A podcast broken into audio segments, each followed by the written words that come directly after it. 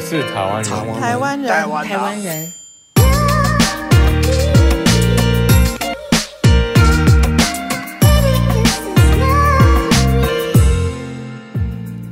Welcome to Taiwan Ren, where you'll hear stories of Taiwanese innovators, makers, and advocates.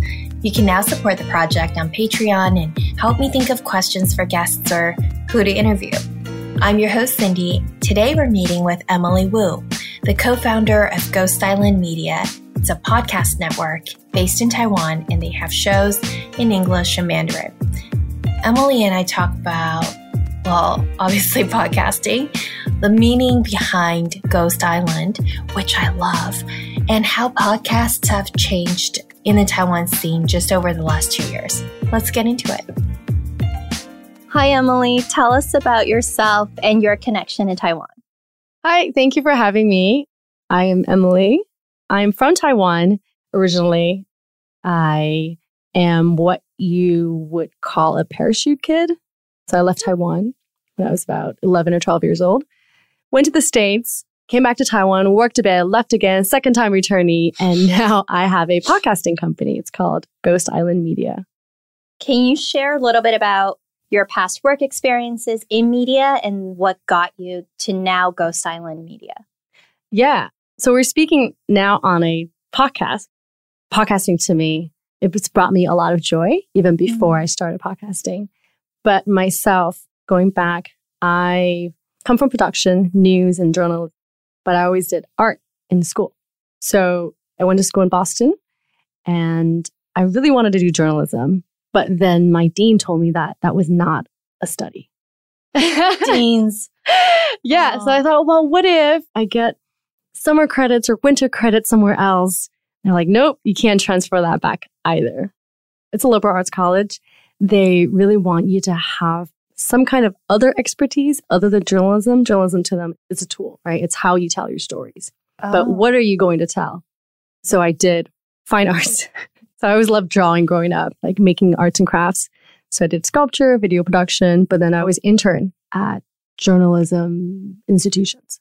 So I started with a newspaper. There was a newspaper here in Taiwan. I did a free weekly and then we moved on to documentaries, TV documentaries, and then animation, news animation. That's when we moved on to like online video format.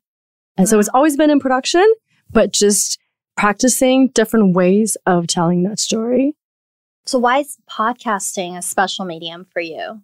It's so nice to not having to do video. video was so expensive. I still love watching TVs or making films, right? But to me, with now what I want to do, which is, I mentioned earlier that after school in the US, I came back to Taiwan, worked a bit. And when I left again, actually, I went to China. It was Beijing, Hong Kong, Shanghai. And there was a period of time where if you ever lived in China, you would know that it's really hard to get information in China. VPN works, but internet is so slow. Listen to podcasts to me became a really easy way of getting kind of global information. And that oh. was kind of how I fell in love with it. Wow. It was just convenience, really.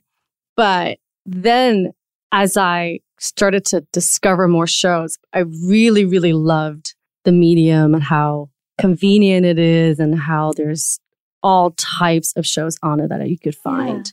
Right? There's drama, there's Something documentary, there's Mhm. something for everyone. And you tap into communities that you normally would not have the opportunity to. So I really love that. So, I've always loved true crime. So, when my favorite murder came up, and then now it's all murderinos and people who love true crime. First of all, I was like, where were you guys 10 years ago? But yeah, that's been such a nice surprise, these kinds of micro communities. Yeah, yeah.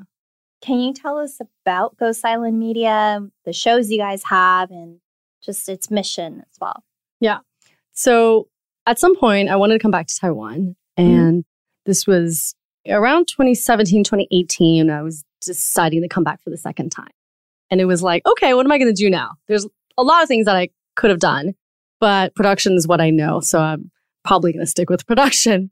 And that was also a time where I think if you looked at Google trend during that time, in the past five years between 2014 and 2019, there was an increase of interest in Taiwan. Mm. But I think it was very difficult to find information about Taiwan in English. They exist, but very scattered. And it's a very different experience if you are abroad looking for information on Taiwan. If you're living in Taiwan, the English language newspapers here, that satisfies what you need to know to keep up with life here. Mm-hmm. But I think for most people, that's not really what we're looking for. So what I would get asked a lot of where to go to Taiwan, what do Taiwanese think, yeah. what's going on in Taiwan. And at some point, because I was listening to a lot of podcasts and a lot of these people around me were listening to podcasts and they they knew where to go if they were looking for Japan or China or mm. even Korea. But there was just this massive hole mm-hmm. for I wanted to fill that.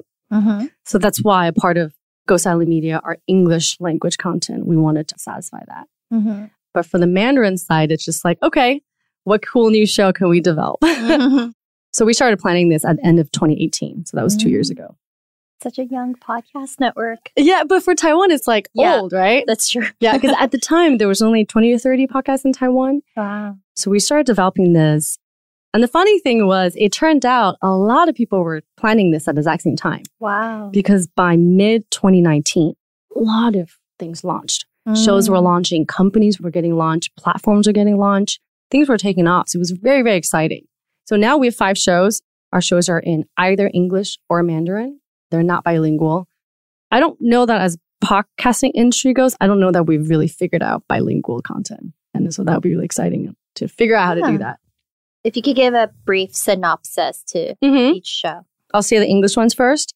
Waste Not, Why Not is on the environment. That one, we work with an environmental consultant based in Taiwan. He's an American, he's a Fulbright scholar. He really knows his stuff. He also knows what Taiwan is good and bad at. With our shows, it isn't always to talk about what Taiwan's good at. I think we should be self aware of things we're good at and be able to reflect and say, but there's all these things that we could do better at. So, the environment, there's a lot of reasons why we're good at, but that show is not about Taiwan at all. It's just that sometimes when it comes to what we tend to be good at, we'll talk about it, which really confused people because early this year in February, we were in Seattle. We did a West Coast tour. This is pre COVID we were at the American Association for the Advancement of Sciences, AAAS annual conference. This is like a really great opportunity, a massive conference the association puts on every year. They publish Science, the journal. So we were invited as part of the, there was about 10 podcasts that were there. And we got to just interview and talk to experts and just kind of be there and check out the kind of the rest of the science wow. community. Yeah. Really cool opportunity. And somebody there was like, hmm, and you know, they're reading about this. You're from Taiwan, but your show is not about Taiwan. you were very confused. And then our second English show, it's called The Taiwan Take. For that show, we have a veteran journalist interviewing an expert mm. every episode. It's by topic. So we've covered national security, we've covered baseball, music, drama, LGBT, human rights, everything, basically. I think if there's a topic that's important to the world, I wanted to put in the Taiwan perspective and hence the Taiwan take. So the tagline is there are global mm. issues and this is the Taiwan take. Is this one of the shows that you think fulfills your original intent of uh, helping to get more information out there? Yes, definitely. On? That's, mm. I think, the one. Yeah, mm. definitely. We launched it right before this previous presidential election in Taiwan yeah, I really love the show. That one doesn't get updated. It used to be every two weeks, and now it's kind of irregular. I think it's whenever we see there's a topic that needs to be talked about, and then let's figure out how to talk about it. What was the most popular topic that was discussed on the Taiwan Take? That's a hard question to answer because we, I like to say we get good feedback on a lot of episodes. But I think one of the most special ones we did was last Christmas, we talked to the former Minister of Defense of Taiwan. We called it Life and Times of. And so it was to capture his colorful life mm. into 55 minutes. So his story started when he was five years old and he was in China. wow. And then he talked about making his way to Taiwan and starving his way to Taiwan.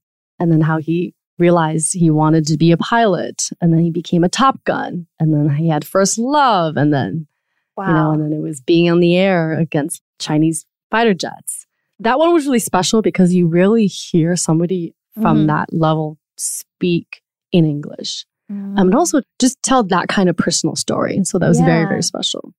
So a lot of these, we talk about things that are really important to Taiwan regionally, right? National security, China infiltration, those are topics that we need to talk about. But then there's the others that I really love and just personal stories. And they're so generous with their time with us Yeah. and generous with kind of their life experience and what they want to tell people. We also talked to Professor Syaru Shirley Lin. She's a former banker Mm. turned academic. She now teaches at CUHK in Hong Kong, but also UVA in Virginia. Her specialty is that intersection between political science and economy for Taiwan. So she talked about trade. That was the episode we talked about cross-strait relations and national identity. And she had really good thoughts for students, whether they're Taiwan, Hong Kong, or or China, or just around the world. They were like, I want to work in China. Is that okay? Right? People are telling me I should go home and contribute and not be a part of the brain drain. What do I Mhm. do with that? And she had really good advice, I think, to young people, which was saying, go, go practice, go where you think you're going to have the best training. Mm. Because when you're ready, you will go home one day. Mm. But if you're not the best at what you do, there's not much you can contribute to. so wise. Yeah. I thought that was so powerful. I think that's something that Mhm. we all, I think, as like Liu Xuesen or second gen or what, just the in betweens, right? Always struggle with like, do I stay? Do I go? Do I go home? Do I not? And there's that guilt of not going home. And she was like, no, it's okay. Just I Yeah. needed to hear that. okay, I think we covered two shows. yes. So far. Sorry, I know you, you asked for short answers, and these are super long answers. okay. And then a third English one was one that we're wrapping up the first season. It's a collaboration between Ghost Island Media and Chthonic, the heavy metal band. Lead man is Freddy Lim, who also happens to be an activist and also a politician, member of parliament here. So that show is totally fun. So that show, we talk about music, we talk about Taiwanese politics and Taiwanese stories. How do you find cool people like that? You got to move back to Taiwan. yeah. Yeah, if you Google him, you'll see a lot of these rock star politician or metal star politician. And it is a fascination to the world that he is Mhm. heavy metal and politics. Mhm. But from, I think, listening to that show, you get a really good sense of why that Mm. makes so much sense for him You really get the sense that it becomes this attitude on life. Uh-huh. And so that makes a lot of sense that how he writes his music is exactly the type of person that would be an activist, that would Mhm. be like a really different politician. Yeah. I am starting to see the connection now, for sure. The more you talk about it. Okay, two Mandarin shows. Yes. So the two Mandarin shows, the first one we launched in Taiwan, it was called 大马烦不烦? And in English, we translated it to in the Weeds with In the Weeds with lawyer Zoe Lee. So it is a show on cannabis. So what happened was that cannabis is crazy illegal in Taiwan. Like, don't do drugs here. It's bad. Got it. yeah. But there's different levels of why it's legal. What happens when you, if you smoke it, if you import it, if you grow it, if you, right? So we started with just the basics that let's look at this drug that is very controversial and taboo in Taiwan. Mhm. And that's contrasted with the growing, the immensely growing cannabis industry in the world. So it's not just about Taiwan and the legality of it, it's also looking at that agricultural, the medicine, the industrial possibilities, the potentials, cosmetics potentials of cannabis. And plus, the, so it's hosted by this woman named Zoe, who is, as of now, still the only cannabis lawyer in Taiwan. And she's so cool. It is a bit interesting to me why in Asia cannabis is so controversial because in Europe, especially, or even now in North America, it's becoming more accepted. And with that show, it's also a bit of how we pick our shows, which is what kind of topics is it that needs to be talked about that's not being Mm. talked about. So, with that thesis, the environment, at the time when we launched, there was very few environment shows coming from a non US or European perspective. So, we wanted to fill that. With Taiwan Take, it was really hard to find Taiwan information on Taiwan. And I think sometimes some of the best pieces about Taiwan are written by the foreign correspondents, and they are the best writers of our generation. But many of them are more focused on writing the China story. So we Mhm. become a footnote. And so that was something that needed to be talked about, I think, in our perspective. Cannabis also, it's a global trend, global topic, but Taiwan wasn't talking about it yet. So for all of the shows we do, it satisfied that. You know, what is it that we want people to be talking about more? The final show, the fifth show, it's called In Training, Xiao Gui Den Dao. So that's our interim project. Interns with us, half the time you're working on company shows. So any of these other shows maybe production or maybe it's marketing, research. But we really wanted the interns or research fellows to also get hands-on experience on developing their own shows. Mm-hmm. So every semester we'll take on a number of interns and they each need to make at least two episodes. So they pitch to us, we refine this pitch, Mm-hmm. they write it, they record it, they edit it all on their own. I think it's such a new genre, even though, yeah, in the US, like more than half the adults are listening to podcasts now, right? And there's, I think last month in October, 100,000 podcasts were added to Apple Podcasts alone. In a way, like everybody's doing this now, but on the other hand, I think there's a very different way of storytelling when it comes to mm-hmm. podcasts. So we wanted to provide that platform to experiment with it. There's been personal narratives, there's been drama, there's been fiction. I love it a lot because we also get to experiment with different kind Mhm. of genre. Yeah, it's like a little lab. But Mhm. something I do like about it is that you are fostering this talent right in Taiwan and then you're hopefully helping to build up that ecosystem. Yeah. So we're launching the second season soon. Just as a side note as well, because the name Ghost Island stands out to me a lot, maybe for those that are uninformed, can you give a little background to why you named your podcasting network Ghost Island? Mm-hmm. Ghost Island, Guidao. So for Taiwan audience, there's really only two kinds of reactions we get when they hear the name Ghost Island or Guidao. If you're slightly older, you cringe. And this is actually a problem we have with the older folks, which mm. is they're like, what are you doing, you know? and for the younger generation, they really get it. So what it's supposed to do is in the last 10 to 20 years or so, people have started to talk about Taiwan in a very, very negative and pessimistic way. It's to mean that it is a dying island, you know, the economy is crap, there's brain drain, people are leaving, it's a sinking island, it's a shithole, basically. So that's what Guidao is. And when I came back this time, I would get questions from my friends like, why are you back again? it's 鬼岛,你回来鬼岛干嘛? And it got me really sad because I came back, well, I was supercharged. I was really excited about to launch these project. And then there's people telling me like, wait, it's a shithole. Why are you back here? So I really don't want to take that and put a positive spin on it. In a way, like, okay, so what if it's a shithole? There's still really cool people on it. And this is a really cool place. And I'm going to show you why this place is Mhm. great. Or if you already think this place is great, say, yeah, yeah, yes. We're like, we're shit town and have pride in that. And like, Yeah. we have cool people and have cool stories. Yeah. So the young generation, they lean into it. They do. And also, it's not just us, it's also been a part of the greater pop culture too. Yeah. Musicians and others are also taking this into a really positive spin. What a wonderful name. That just tells me your network is really for the people. Thank you. Okay, so back to the podcast. Which podcast do you think is the hardest to produce, but still really important to create? Oh, they're all hard. They're all really hard for different reasons. The environmental one is hard because we're based in Taiwan and we have a show that is about the world. It's COVID. We can't really go and do mm. offline engagements.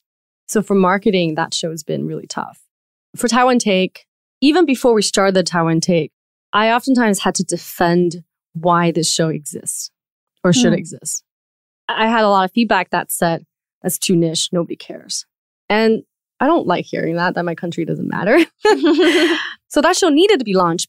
So that took me a year to launch it finally, right? So now Hmm. one year in, we never have to defend that show anymore because Taiwan is in the spotlight, which is really cool.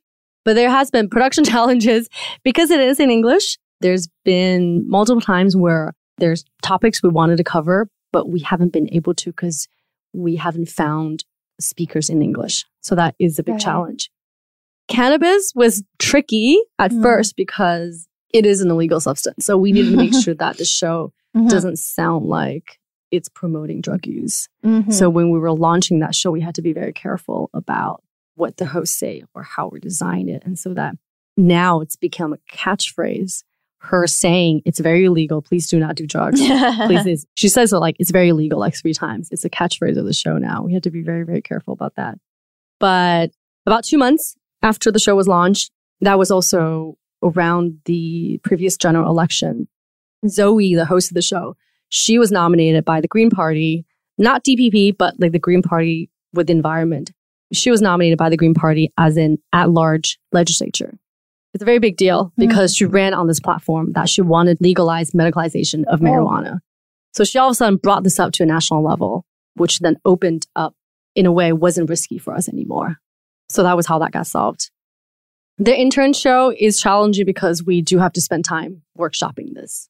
and it's almost like it's one intern show, but there's mini shows within. Yes, The they're show. all in a way they are all pilots to something. Yeah. So just hearing you talk about this, I can feel your brain split in so many ways. it's your network after all. So it makes me think what's running a network in Asia.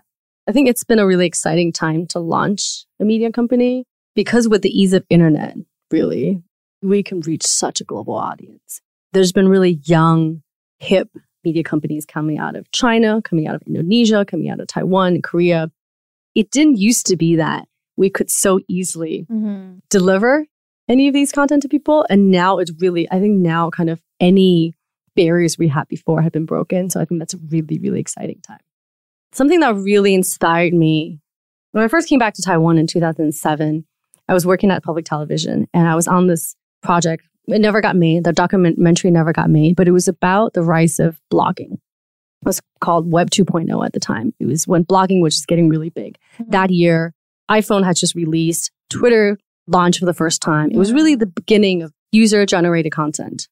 We were going to do a documentary, kind of a global look at how internet users are now using this and being empowered by the ability to write your own message on the internet. Back then it was only blogging and then it would come videos and now audio, right? At the time, I heard about this group of Cambodians in Phnom Penh for college students. They were going around the country teaching high schoolers how to blog. And So fun. yeah, but to them, they were doing this because they said, look, Cambodia at the time was a, I think it was about like 25% of the population was youth. And they had been burdened by their history of the past and they wanted to find a way to write their own history. And they thought blogging was the way to do it. There was a lot of English that was spoken there. And they said, look, this is how we tell people our story. I do believe that when, when now that we have that power to tell our own stories and it Mhm. is up to us to write that story. I think for Taiwan, if you look back in our history, our name Formosa was given by the Portuguese. Our maps were drawn by the Dutch, right? Or like our infrastructure was by the Japanese and Mhm. Mandarin, the language came from China, right? And it was always others telling us what our story should be. And I think now with technology, now there's really nice opportunity we have to get our own voice out there. Um, and I think, yes, we're just a part of it. You're doing the same.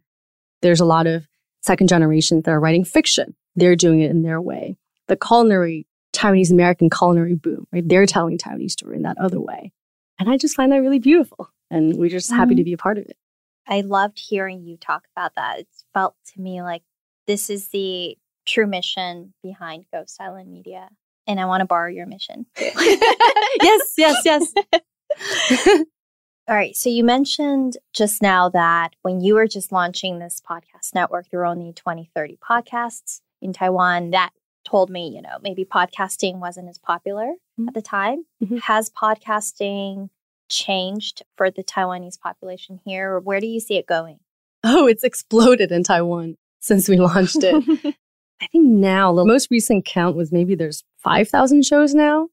So that growth is tremendous. But I think with anything, you saw this with the rise of blogging as well, right? All of a sudden there was a lot of new blogs and then a lot didn't get continued. So we see that too. There's a lot of shows that kind of discontinue after five shows. And that's okay too. And I think that's everybody's way of testing. Like, is that my medium? To some, it will be their medium. Others are like, nah, I'm gonna go back to writing blogs or I'll draw, right? Mhm. Since then, there's also been now multiple Mandarin based Taiwan born platforms. And I think that's really helped discovery as well. It's really helped people be able to listen to podcasts because when we first started, it was so, we had to answer the most basic questions, which was what is a podcast? Yeah. How do you listen to it? and so there's a lot of that market education, but that's only the beginning.